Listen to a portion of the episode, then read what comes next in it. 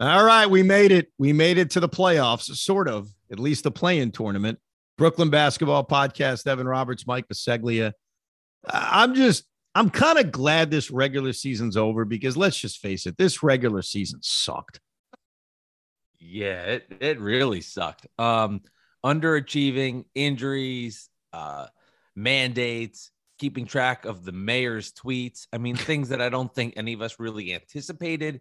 Maybe when Kevin Durant and Kyrie Irving signed, and it, it feels good to be be behind us.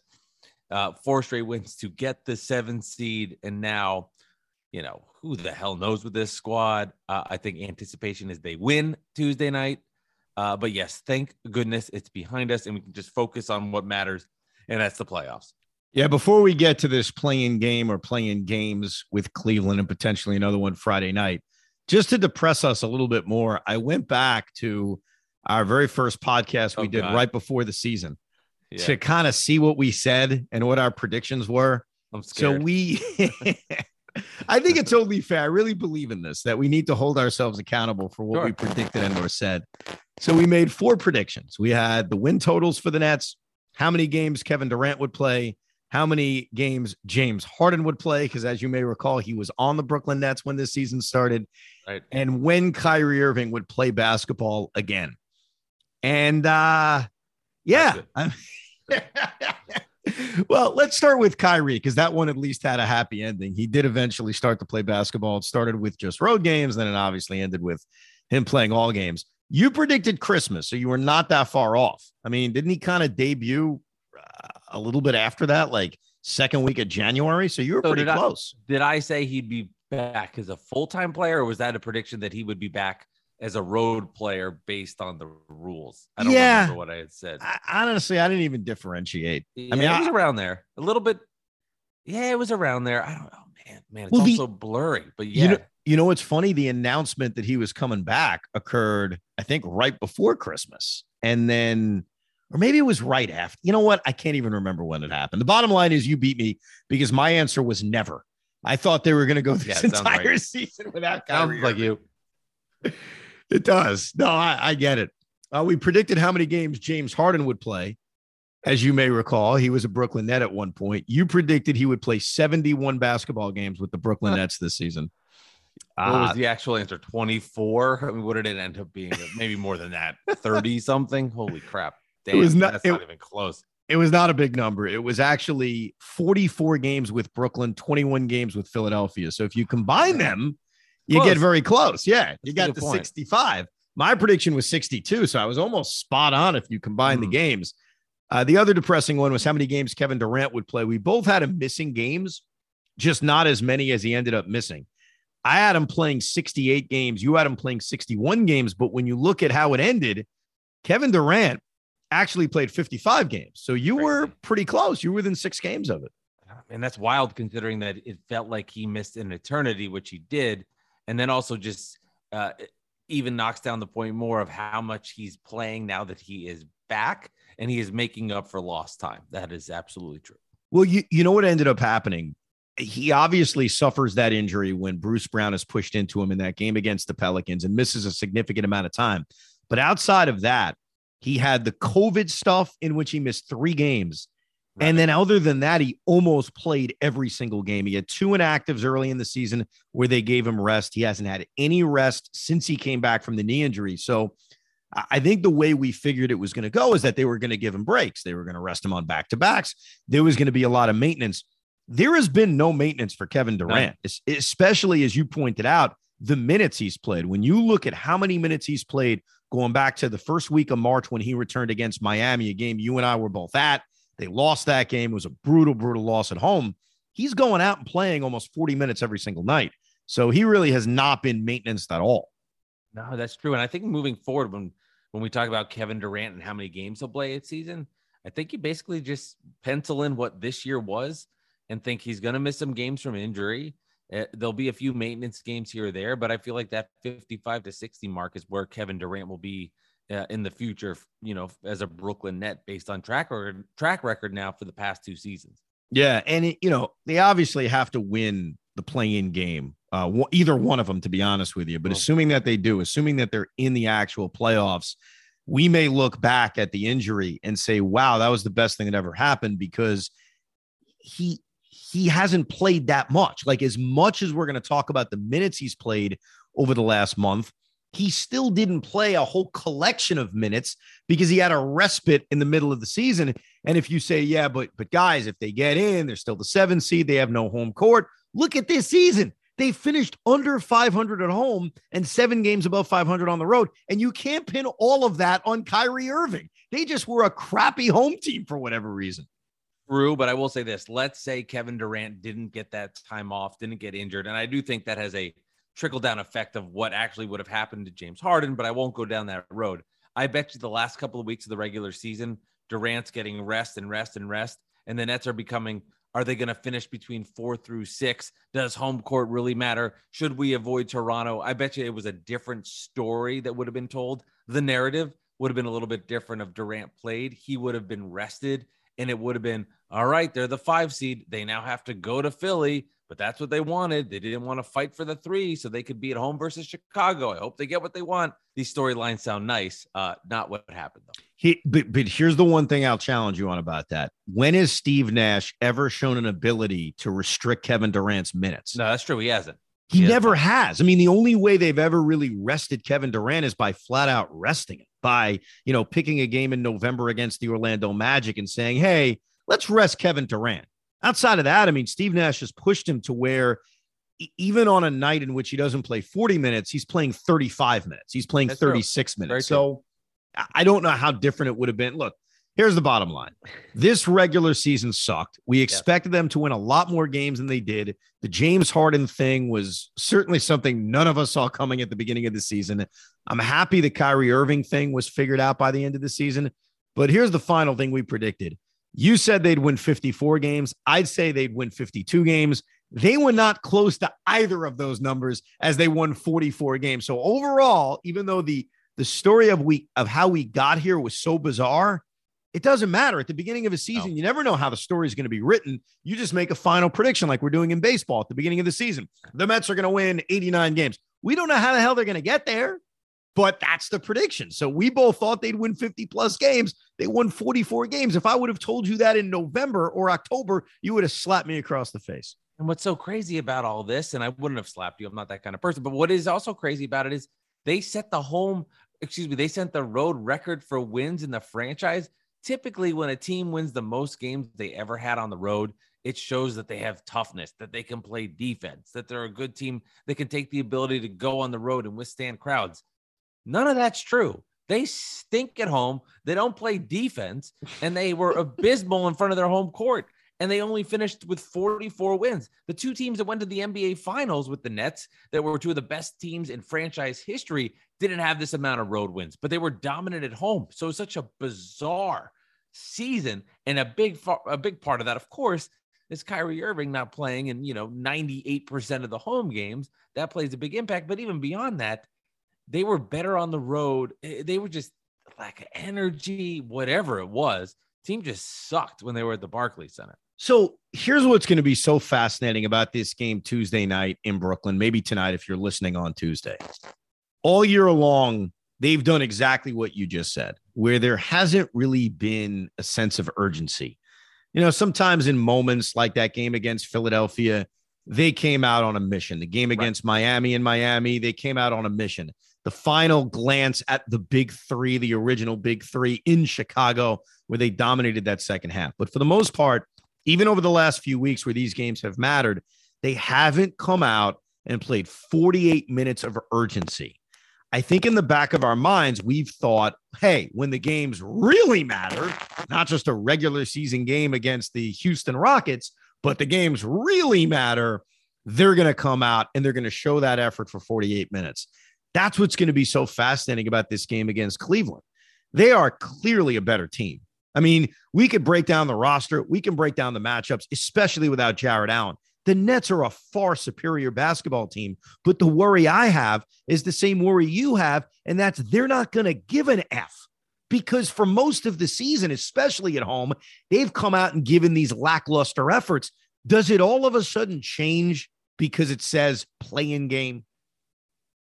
Don't. And that maybe that's the pessimist in me. But the way they've been this season, it feels like because this is sick, but because they know they have a loss they can play with, I don't anticipate them to come out with that kind of urgency. I really don't. And it pains me to say that. And I'm, I'm troubled by it because the importance of getting this win and moving on and going to play the Celtics and getting locked into a best out of seven series, win the playoffs that are the real playoffs.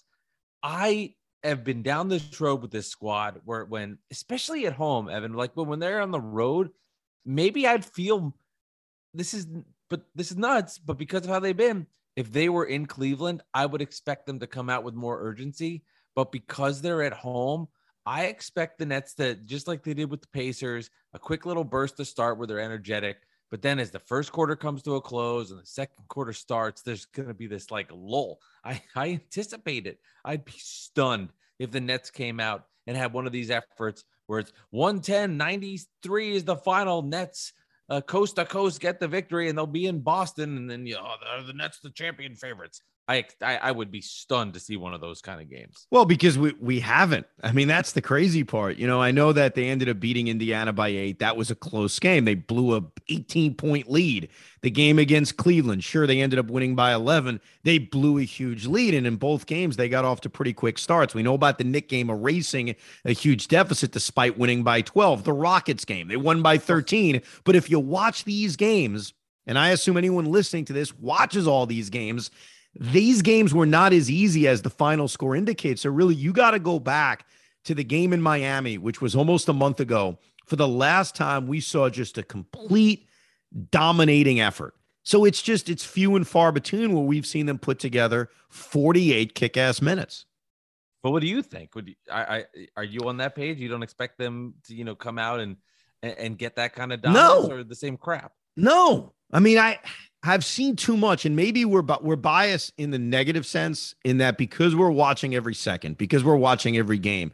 Look, I expect a lot of people in the national media or even like diehard basketball fans, but they're not watching every minute of the Nets to look at the four game winning streak and look at the final scores and say, okay, they beat the Rockets by 13, they beat the Knicks by 12, they beat the Cavs by 11, and sure, they beat Indiana by eight. And in their mind, you would look at that and say, "Oh yeah, they kicked ass. Oh yeah, they they flipped a switch after the Atlanta game. We watched them. Did you get a sense that a, a switch was flipped over these last four games? No, none. And and you know the Nets were up 18 to start the third quarter versus the Pacers, and all of a sudden, all of, this game is tied. And Indiana, I believe, had two chances and missed open jumpers to take the lead. It's the same crap every game. In that Rocket game, you're looking at this team and going, the Houston Rockets just, uh, you know, have minimal NBA talent. This thing should be over in the second quarter. The Knick game, thank God, in the second half, they ramped it up and started to play good defense. The Knicks missing free throws, the Nets playing D, and boom, away we go. They get this big victory. But that's what scares me. It's this mindset that they think they can turn it on.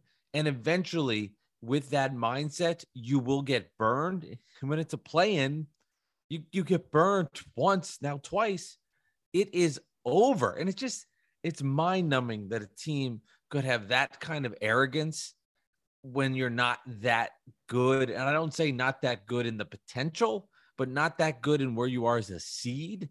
That to me is crazy. But then again, I don't have the kind of confidence that Kevin Durant and Kyrie Irving have. I'm not saying Kevin Durant dogs it because he gives no, no. multiple effort all the time, but no. it's like there's just something I don't, I can't figure out why there can't be more urgency and why there can't be more defensive cohesion, cohesiveness with this team. It, it, it, it, it bothers me a lot. Ke- Kevin Durant uh, amazes us every time we watch him. I mean, you look at the game against Indiana in which he has an off shooting day, but you see him dropping dimes like he never has before. The court vision that he showed, finding the open man, he was he was brilliant. I mean, so even on nights or days in which he doesn't have his shooting touch, which is rare because for the most part, Kevin Durant is an offensive juggernaut, as we've seen. You get a great appreciation for the other ways he can help your team win. And hey, look, pound for pound, he's their best defensive player. I mean, he really is. And he is so important to this team's team defense.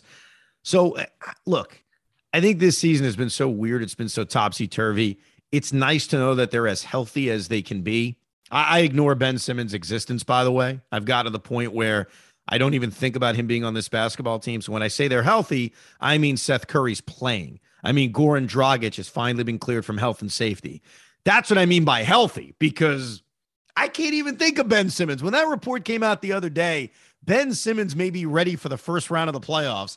I rolled my eyes. I couldn't even get excited about it because, unlike when we were waiting on reports of uh, anyone else coming back from injury, you know, last year with all the different injuries they had Kevin Durant, James Harden, Kyrie was never really hurt, but Kyrie's obviously had his injuries.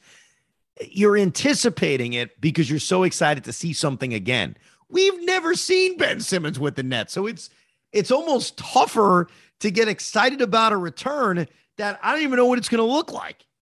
I don't know if it's excited about a return, but for me, I fell for it, Evan, and I love it. And I when I see it and and what I saw from Joe Harris, how we were led on, we were led on, and then we had the big letdown, and ultimately Joe's not back this season. I, in my head, thought that same scenario was going to play out for Ben Simmons. So when I see now these reports, which are all calculated and everything's everything's timed, that he is in the ramping up mode, I got a little excited about it and I and I got a little jolt of energy. Now, what does that mean? What does that look like? What is he there for? I mean, he has no experience with this team and he's going to be thrown out there and it could be a disaster. Who knows? I mean, it, it's almost impossible to predict, but just the thought of him coming out there and being there, it gives me a jolt of excitement. It does. So I, I I feel like if it gives me that kind of excitement, it'll give the players that kind of excitement. And yeah, I, I think you're gonna see Ben Simmons 15 to 20 minutes in game two, if knock on wood they get there, make his debut versus Boston. I I'm a sucker for it. I can't help it. I'd be interested to see what that rotation looks like because if you go back to the Indiana game, the last regular season game, Steve Nash played eight guys. Okay. Really played seven guys because Cam Thomas played for a handful of minutes. So he has really, really tightened the rotation to the point where LaMarcus Aldridge is sort of an afterthought. We've barely seen LaMarcus. Blake Griffin's been completely buried, even though when he does get a chance to play, he actually contributes. Now, they played eight guys on Sunday, and they did it without Seth Curry, and they did it without Goran Dragic. So you add those two guys in, you probably cut off Cam Thomas, so he's not going to play. And you probably cut down the minutes of Patty Mills. All right. So that's how you're going to end up playing essentially nine guys, maybe eight guys, but you're going to cut down minutes. I mean, Kessler Edwards played nearly 40 minutes. That's not going to be the case either. If Ben Simmons comes back, who's he taking the minutes away from? Because Bruce Brown needs to play.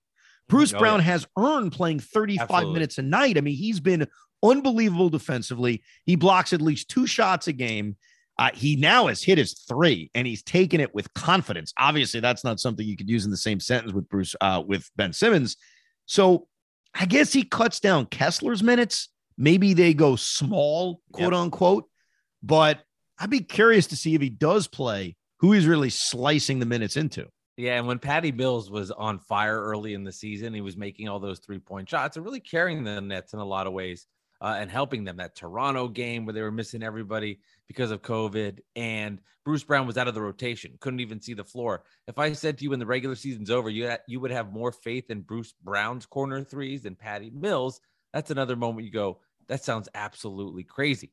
I do think Evan, as we've seen the last couple of games, Steve Nash has started to go a little smaller. I think you'll see lineups where Ben's the five, Durant's the four, Bruce is the three, Seth the two, and then you put uh, obviously Kyrie at the one. I bet you see lineups like that. Now, again, this would be playing in the moment and, and experimenting, which is scary. But I could see Simmons playing the five, where you just go small, but of his versatility in, def- in defense and switching, if he's healthy, that you'd feel comfortable with that, and, and you put him at center. Well, one thing that at least warms me up about Ben potentially coming back, or not even coming back, debuting for this team, is if they beat Cleveland on Tuesday and they're matched up with Boston, you think back to that game in yep. Boston. That's the real game you think about because obviously the other Celtic net meetings were different than what the playoffs would be like in terms of sure. who's playing for the Nets. I mean, there was that one game where they were down 31 to 2 in oh, Brooklyn oh, and no one was playing. And I was there that night. That was depressing. But Ben Simmons could have only helped slow down Jayson Tatum that afternoon in Boston So even if he slows him down just a touch, and Tatum's going to get his. I mean, he is having an MVP caliber season. He's not going to win the MVP award. To me, that is Joel Embiid. I think he deserves it, especially because he's carrying that piece of crap James Harden, who sucks. More on that later. Um, even if you can just slow him down a tad, that would be a big help. So right out of the gate, they could use him in that Boston series because of the year Jayson Tatum's having. Yeah, it's crazy uh, uh, how good Tatum has been. And if you look, I don't count those games versus the Nets Celtics when, uh, like you said, I mean, when James Johnson was the point forward and was the integral part of the offense, those games don't count. Ugh, I'm going to do this. And this is not me. I hate doing this. But the times the Celtics have beaten the Nets in big spots, it's when Tatum goes for 50. Look at last year's playoffs. The Nets beat them four to one. Different team this year. I get the whole thing, but it took Tatum to go for 50. Nets get Kyrie and Durant back. Nets go into Boston, tight game. Uh, Tatum goes for 54. So if you could bring a Simmons in and he could play a Jayson Tatum, and like you said, not slow him down, but he scores 38, he scores 43, and those 10 to 12 points don't happen. Maybe it's a big difference because the Nets play Boston well in the playoffs of uh, last year and uh, have a history, and maybe that doesn't matter ultimately, but you look at what that slowing of him down just a smidge. If Tatum doesn't go for 50, Celtics aren't winning those games. It's a big difference. The the thing that's so scary about Boston if the Nets win on Tuesday is that over the last, I'd say 3 months, they're the best team in basketball. I mean, they they truly are, and they've got enough impressive victories where you can say that it's not them just beating up on bad teams. But I think if you go back to the mid part of the season when they were right around 500, because that's where they were for a while, they were a 500 team. They were, in fact, I'm going to pull it up right now. So I have the numbers to back me up. They were 25 and 25 on January 28th. Wow. 25 and 25. They finished 51 and 31. So you do the math, or I'll do the math. Yeah. 26 and 6 over their last 32 games. And a lot of those wins were just beating the crap out of opponents. So I guess it scares me how well they're playing. And this is obviously a different team than a year ago. When the Nets took on Boston a year ago, especially with Jaylen Brown being banged up, they were just, they were a wounded dog. And to me, it was even disappointing that they lost the game in that series to Boston.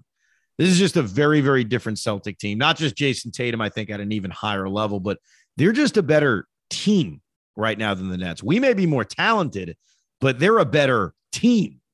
And kudos to Udoka who wanted to play him. He basically said before the game versus the Met versus the Grizzlies, like we're going to go after. We don't give a crap.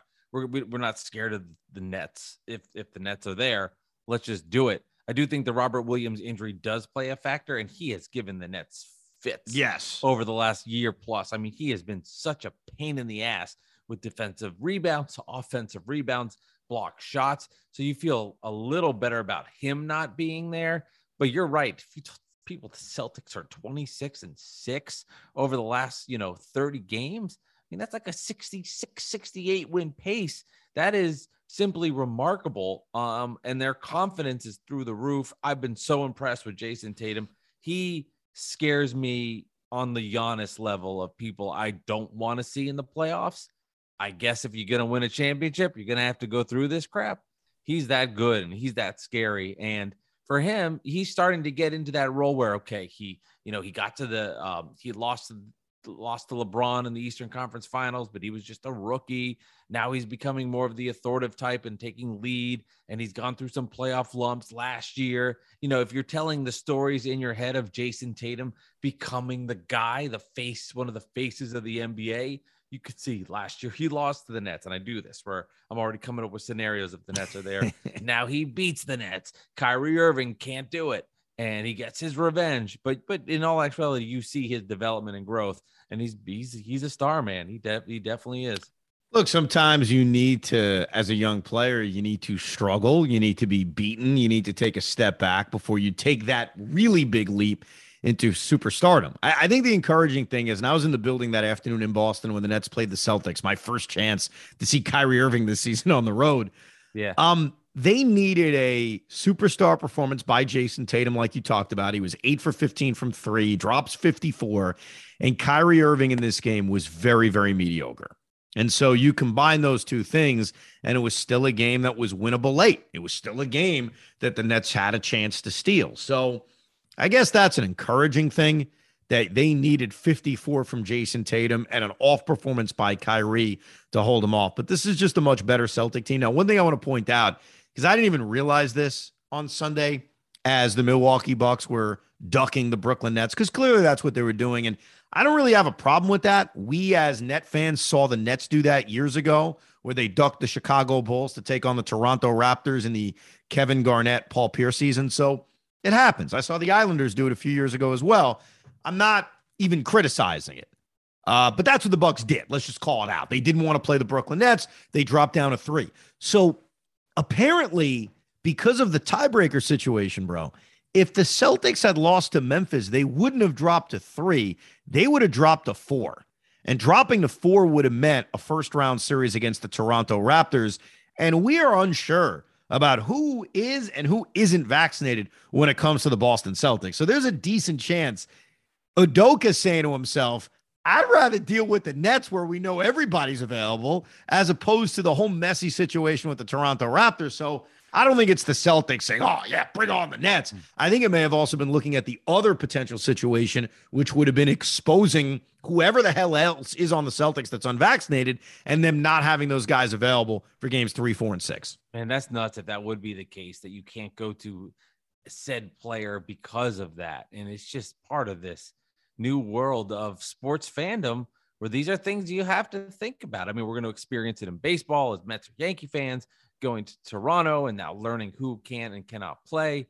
And it's just such a wrinkle for things. And I think for the net fan, they are so jaded by it because the whole season got exposed with Kyrie Irving obviously being the face of this that he can't play in Brooklyn, but other role players could come in. So now, like other teams experiencing and manipulating it and changing it, if that is the case, it's just so it's just so funny to get here, especially if you're a net fan, because you know the BS that had uh, occurred oh. all year in trying well, to get Kyrie back. is isn't it, you know, for the time being, because you never know how this thing is going to play out. For the time being, and, and by the way, we would sign for this because it means we've advanced a couple of rounds, that we don't have to deal with this. Right. Um, that we weren't, after all this, matched up with the Toronto Raptors in the play-in game, which seemed like a legitimate possibility for a while, or even in a first round series where now all of a sudden, without home court advantage, there's no Kyrie Irving after we thought we were past it. I, I think when you look at the bracket, both of us would sit here and say, look, if we're matched up with the Toronto Raptors at some point, we'll sign for it because even though there's no Kyrie Irving, that would mean either the Eastern Conference Finals or the Eastern Conference Semifinals. And I think at this point, as we're staring at a play-in game, sure, sign me up for the Kyrie Irving situation. But it is nice to see other teams dealing with it after it's something that kicked our ass all year because, you know, we talked earlier about how different this season would have been if Kevin Durant was, you know, available and hadn't missed the weeks that he'd missed. Well, it's the same thing with Kyrie Irving, where if Kyrie Irving was available since Jump Street, this whole season is completely different, including potentially not trading James Harden. Yeah, I, I believe if that happened, James Harden's here. And maybe it's a blessing in disguise when it's all said and done that he got dealt for long-term future and for this year getting Curry and getting Drummond and then then if Ben Simmons can come back maybe that's you know a bright spot and it all worked out and how it was supposed to and only time will tell for the short term and the long term different story and if the Nets are going to win a championship and if they can get past Cleveland I mean and they're the 7 seed they're basically going to have to beat the 2 three, one, or four. I mean, they're going to have to go through the gauntlet of the big bad Eastern Conference, which is the Celtics, and I, and I believe the Bucks will win, and then it's the Heat or the Sixers. I mean, that's they're they're going to have to go through the toughest teams. That there there is nothing easy with this. Well, do, not you get through this? Don't you think a big part of why that's occurring is that just the Eastern Conference is better? The Boston Celtics are significantly better than they what they were a year ago, as we discussed. Uh, the Chicago Bulls obviously are now a playoff team. I think I'd even argue the Sixers are better because Joel Embiid is better because Joel Embiid is playing at a level that we've never seen from him. He's always been a really, really good player. You may even say a great player, but the season he's having this year is out of its world. So, despite all the questions around James Harden, if you want to compare him to Ben Simmons a year ago, not having some of the bench pieces like Seth Curry, when you have a superstar player playing at an even higher level, I'd argue that this Sixer team is better than last year's Sixer team squarely because of him. Miami's clearly a better team, and the Bucks are a better team. I mean, think about what we said about Milwaukee a year ago. They had a lot to prove. Giannis had a lot to prove, and they went out and proved it to their credit. They may have been helped out by the injuries the Nets had, but they proved it. Giannis is now a finals MVP. So the Bucks are better, the Heat are better, the Celtics are better. I think Embiid is a lot better. And so because of that, even if we sat here and said, hey, look at the net roster, aren't we better? You know, they they at the end of that playoff road had Kevin Durant and half of James Harden. When you look at the roster right now with Patty Mills, with Seth Curry, with a big like Andre Drummond, with Claxton playing the way he's playing, with Bruce Brown's playing the way he's playing, with a healthy Kyrie Irving, I could totally see the argument, hey, this team's better than a year ago. And that may be the case, but so is everybody else. And that's the difference. Yeah, no, you're right. I mean, look at Atlanta last year. This team, the, the Atlanta Hawks were in the Eastern Conference Finals last year, and now they're fighting for their lives in the 9 10 game to sink that much lower. The whole East is better. And that's why I agree with you before.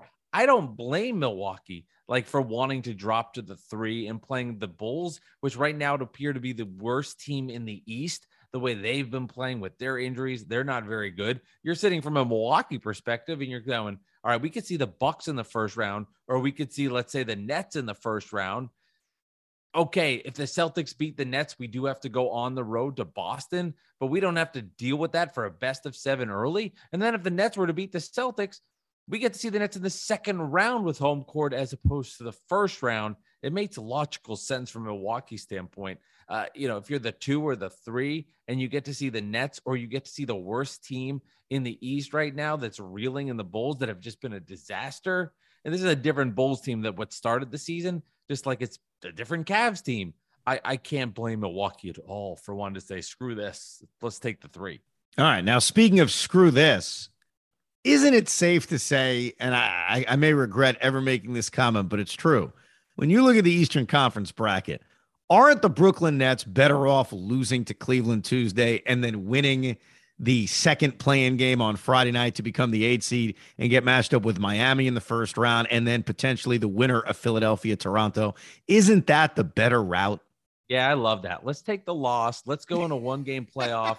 let's go up against Trae Young. I think that's a great idea. Let's let him go off and let's take our chances in one game. Good call. Love it. Well, hold on, hold on, hold on. You know, I'm not suggesting. That. I know. I, I'm being sarcastic. Okay. Because look, I'm going to sit there at Barclays Center on Tuesday night scared. All right. It's going to feel like game seven against Milwaukee. I'm going to be hiding under my chair. So I, I am going to treat this game as if, hey, they lose, they're done. Okay. I'm just saying rationally right now, would you not agree that the, the route of Miami and then Philly or Toronto is a much easier route than Boston, the hottest team in the NBA over the last two months, followed by not in all likelihood, guaranteed, because they're beating Chicago and they're going to beat them quickly. The defending NBA champions. Of course, that, that route is 50 times more difficult than the route of being the eight seed. I would agree with that, but it doesn't matter. And you know this too. You just can't play with one game and that's the beauty of stepping up and being the the the beautiful 7 seed. You get that. There's no shot of of falling there. And and honestly too I love the idea of Kevin Durant getting 5 days 4 days rest where if they were to win Tuesday night that he doesn't play till Sunday. I think his I think that's a huge deal to help him out. I saw the end of that game versus Indiana, and you alluded to this in the beginning of the podcast how good defensively Kevin Durant's been. That was the first game, and he still had some nice plays where it looked like he was getting beat off the dribble and he was a step slow. And I just think that's just being tired. Uh, and I love the idea of giving him some rest and giving him four to five days off. Yes, I like the Miami route with either Philly or Toronto second round, but you can't you can't you can't mess with that, man. No, and you, the, gotta, you gotta get it. You got to And the the other thing that would suck is if they can't beat the Cleveland Cavaliers at home in a game that's supposed to matter without their best defensive player in Jarrett Allen, with Evan Mobley back, you know, basically, I think this will be his third game back. Caris LeVert has not fit well yet with Cleveland. If that's a team you can't beat at home, even if you do survive against Atlanta or Charlotte, what the hell does that say about this team? Yeah. No, so, I, I mean, I agree with you. It's just, it's sort of tantalizing seeing it out there that that route, that's a route I'd have confidence in. If you told me, hey, Nets are matched up with Miami, I think we win that series. We're matched up against Philly or Toronto, even Toronto. I think we win that series. The Toronto one's kind of scary, actually, the more you think about it. Well, but yeah. but right now, I'm gonna be honest with you, and maybe my view may alter if they blow out Cleveland. It shouldn't. I don't think they're beating the Celtics. I don't think they're beating Milwaukee, especially after the way the Bucks beat the Nets a few weeks ago. That was such a kick in the ball kind of loss where they're blowing a nine point lead with two and a half minutes ago and no one's boxing out Wes Matthews. I know Kevin Durant's final shot rattled in and out, but my God, how the hell do you blow a lead like that at home? I think it's just the seeds in my head of I don't think the Nets are beating those teams.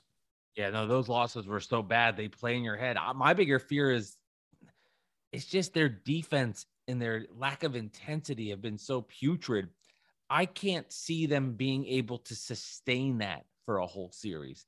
That's the issue. Like they can have moments where they'll beat Boston or they could beat Milwaukee, but it's like to withstand that for a whole series. Yeah. That's the part I just I can't see in my head the good nets showing up for the next 3 months. There'll be pockets, but there's too much of the bad nets that I think show up and I and that's why I do get hope from Ben Simmons that he can fill the gaps where the bad nets show up. They don't play defense. All of a sudden, there's wide open threes, and there's guys on the Indiana Pacers that you have to look up. And you're like, "Thank you, Ian Eagle, for telling me he was on Syracuse three years ago." Those are those are the moments I'm like, "What is happening here?" Like, I can't see the good Nets being that consistent. Like last year, we talked about the Nets. Well, Kyrie Irving, James Harden, Kevin Durant and people would say when they're together, they can win, but they just can't stay healthy together. And ultimately, everybody was right. They couldn't stay healthy together, and Milwaukee beat them. I can't see the Nets of the good version withholding for the next three months. I think too much of the bad shows up, and and and that's the the big failure. Uh, you mentioned James Harden's name, and they're panicking in Philadelphia, and I totally get why because James Harden's production since going to Philadelphia is down compared to what he did with the Nets. Just just let that sink in. For the most part, his numbers are down. He's shooting at a lower field goal percentage. He is shooting at a lower three-point field goal percentage. His ability to get to the line, which, you know, I guess is still good overall, is not what it used to be. His explosion has not really come back. Like he's a crafty guy, don't get me wrong, and he can certainly sit up his teammates and has great vision, but you just look at the numbers. He's the same guy. So I ask you this forget Ben Simmons because we haven't seen him play yet for the Brooklyn Nets. If you took away Seth Curry and you took away Andre Drummond, two guys who are very important on this roster right now, would the Nets be better off with the James Harden that we've seen for 65 games this season? A little spurt when he was traded to Philadelphia at first, but for the most part, the same guy now, the same guy that shot 41% from the field, 33% from three, getting to the free throw line down from his career numbers. Bottom line, he's getting to the line eight times a game. He used to get to the line 11 times a game. Would the Nets be better off with James Harden, or are they better off with what we have now, not including Simmons, Curry, and Drummond? Not including Simmons, no. I think including Simmons, whole different conversation, as it should be, because he was the centerpiece of the trade, 25 year old, three time All Star. That's why they made the trade. That was the big part of it. Uh, but but no, and I and I know Harden's production is down, and it's easy to pick on him, and it's easy to hate him because of what he did to get himself out of there, how he tanked games. But when he's engaged and you can make him the third star along with Kyrie and Durant, I think that changes everything a little bit. Now, I also think if if he's there, maybe they add a third shooter. They get another guy to Seth Curry. And with the production of Nick Claxton, he's getting bigger minutes and you feel good about that. And then LaMarcus Aldridge, is back in the rotation. Maybe they go out and get another big because I don't think that Sean Marks would have stayed pat or stayed put with what they had. Uh, as much as it pains me to say this, again, no Simmons. I think you get Simmons. It's a whole different conversation because of what he can be. But no Simmons, I think they're better with Harden. All right. What's going to happen in the play-in game against Cleveland? It's going to be an ugly win. Is it going to be a devastating loss? Are we going to just pummel them? Like, what's your gut? I think the Nets are going to win, but it won't be pretty. It's going to be a pain in the ass. It's going to be stressful. You'll be hiding under your seat. You'll be biting your stress ball. We'll all be, you know, scared. I'll be covering my eyes, the whole deal. Um, man, but I can't. I, I, them losing at home and after beating them recently, that would be such a gut punch. Uh, I'll give a little optimism. I think they get the win versus Cleveland, and uh, you know, we can all start dreaming about what's next. Yeah, I, I, I hate to say they're gonna win because I know the feeling I'm gonna have Tuesday night at about 9:45 if they lose this game at home to Cleveland. But oh. Yeah, I, I don't know why I've got some level of confidence. And I, I just wonder, like, if they win ugly, you know, kind of the way they beat Indiana, the way they beat Houston a couple of weeks ago, dare I say, the way they beat the Knicks, going down by 20 and coming back. I think we'll have the same attitude going into the Boston series like this. Oh, God. And I love this team, but I hate this team all in one breath. If they pummel them, and I know that hasn't happened in a very long time at home. In fact, I was rocking my brain to think of the most complete home effort we've seen in a long time. Great question. And you know what I came up with? It's prior to Kyrie, which is amazing, which kind of defeats the whole purpose of the question essentially, because since Kyrie's come back, I mean, think about the games they've played at home. You know, first of all, the game against Charlotte, which I got to tell you, I was stunned they lost. I went into that building, it had an electric atmosphere. They had a double digit lead in the first half. I, I'm still floored they lost that game. Like that, that really, really surprised me. And you know, you think I'm a negative guy, but I went into that game thinking, oh, we got this, especially after what happened a few weeks earlier in Charlotte. So I'm still kind of floored they lost that game. So think about it. All your home games, you got that game, the win against Detroit, which was ugly, the loss against the Bucks, the win against the Rockets, and the wins against Cleveland and Indiana. If you want Kyrie involved, none of those wins were impressive. I don't feel good about any of those wins. So what what was what was the best win? What you ready? It? Yeah. I'm going to tell you right now. The best win they had. I'm scared because I think I know the answer. Is it the game Durant got hurt? No, I wasn't going to say that one, the Pelican game. It's actually a more recent game. Okay. And, and even though they they sort of made it dicey, I'm trying to remember how they had a big lead and they completely outplayed the Utah Jazz. Remember that yeah, game? That's true. Yep. Good point. And that was a, a net team with, you know, it was the Kevin Durant led Nets. I mean, Seth Curry got hurt in that game. I think that's where he had one of his ankle issues. So it was really Durant, it was early. Bruce Brown, Patty Mills, Nick Claxton played well. Uh, I'm trying to think who else played well in that game, but it was a Durant led win against Utah. And I thought in a lot of ways, you know, obviously Utah has struggled since, so maybe that view should change. But look, Donovan Mitchell, they held to an off shooting night. Rudy Gobert was a disaster, got completely outplayed by Big Nick. I thought in ways that was their most complete game, the win against the Utah Jazz. But that's the Kyrie wasn't even there. It was just the Kevin Durant led Nets. Yeah, and that that that is true though. That is like right when Utah started to go on their tailspin and have all their issues and their losing streak. They were on a big East Coast swing there. Uh no, there has not been there has not been a great home win with Kyrie, and he has been so Jekyll and Hyde since he's been back and been full time and playing home games. He either has games like last night where he goes 15 of 20 and he's incredible and he's got some of the most amazing transition layups you've ever seen in your life or he's 8 for 24 9 for 27 and there's been nothing in between with Kyrie Irving it's been oh my goodness gracious this guy is one of the best I've ever seen to boy he's taking a lot of shots and he's missing a lot and there's there's been nothing in it well, in the middle with it. Yeah, I mean, look at the game against the Knicks. He didn't have a great shooting performance. The game against Cleveland, he didn't shoot the ball well. The game against the Bucks, he didn't shoot the ball well. The game against Charlotte, his return game, he didn't shoot the ball well. So I think one conclusion you could jump jump to is that you know Kyrie Irving is also playing almost 40 minutes a night. Especially since he's become a full time guy where he hasn't missed a game. And, and by the way, the last time Kyrie Irving didn't play a game for the Nets was that Utah game. That was actually the last time because then they went on the road. He got cleared. He plays that game again. Charlotte, he's played every game. He's playing 40 minutes a night. I think that's what it's connected to. The fact that when you're a part time player, and yeah, you may be playing 40 minutes, but you're not doing it on a consistent basis because you have home games mixed in. So you're very rarely playing that often. Sometimes you're playing once a week. I think it's easier to be fresher.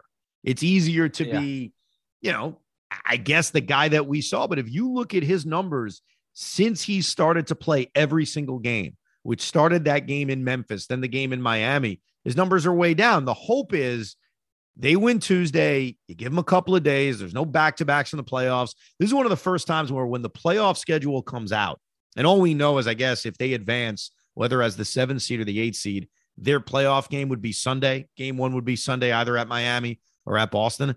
I'm rooting for as many off days as possible. And usually I don't think that way. It's give me basketball every other day. Let's go, let's go. But I think with this team, give me as many off days as possible.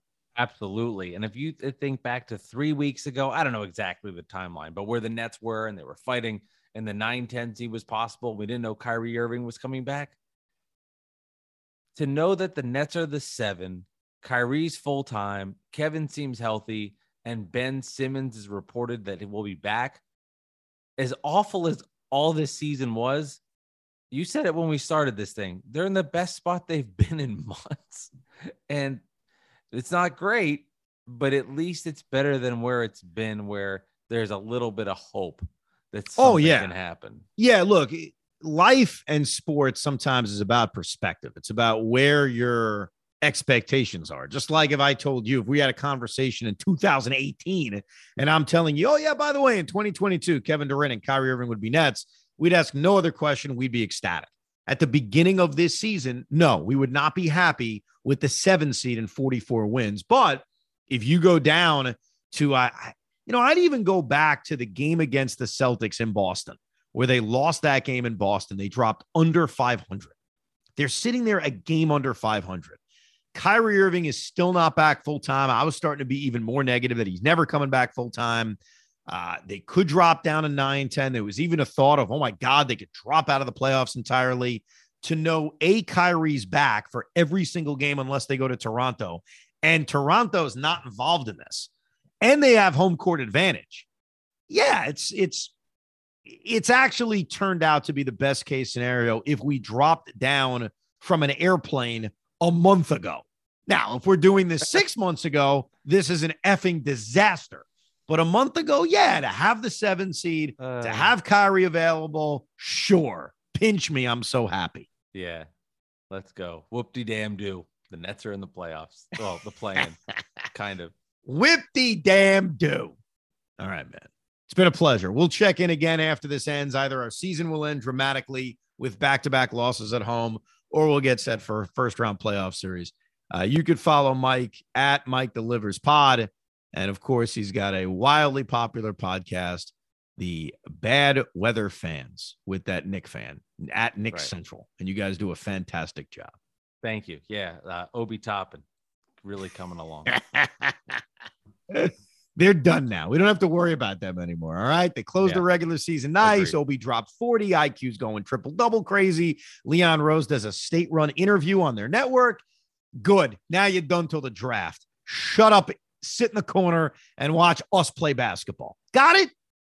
Good. All right, Mike. Good talking to you. Thank, Thank you, everybody, for listening to this edition of the Brooklyn Basketball Podcast.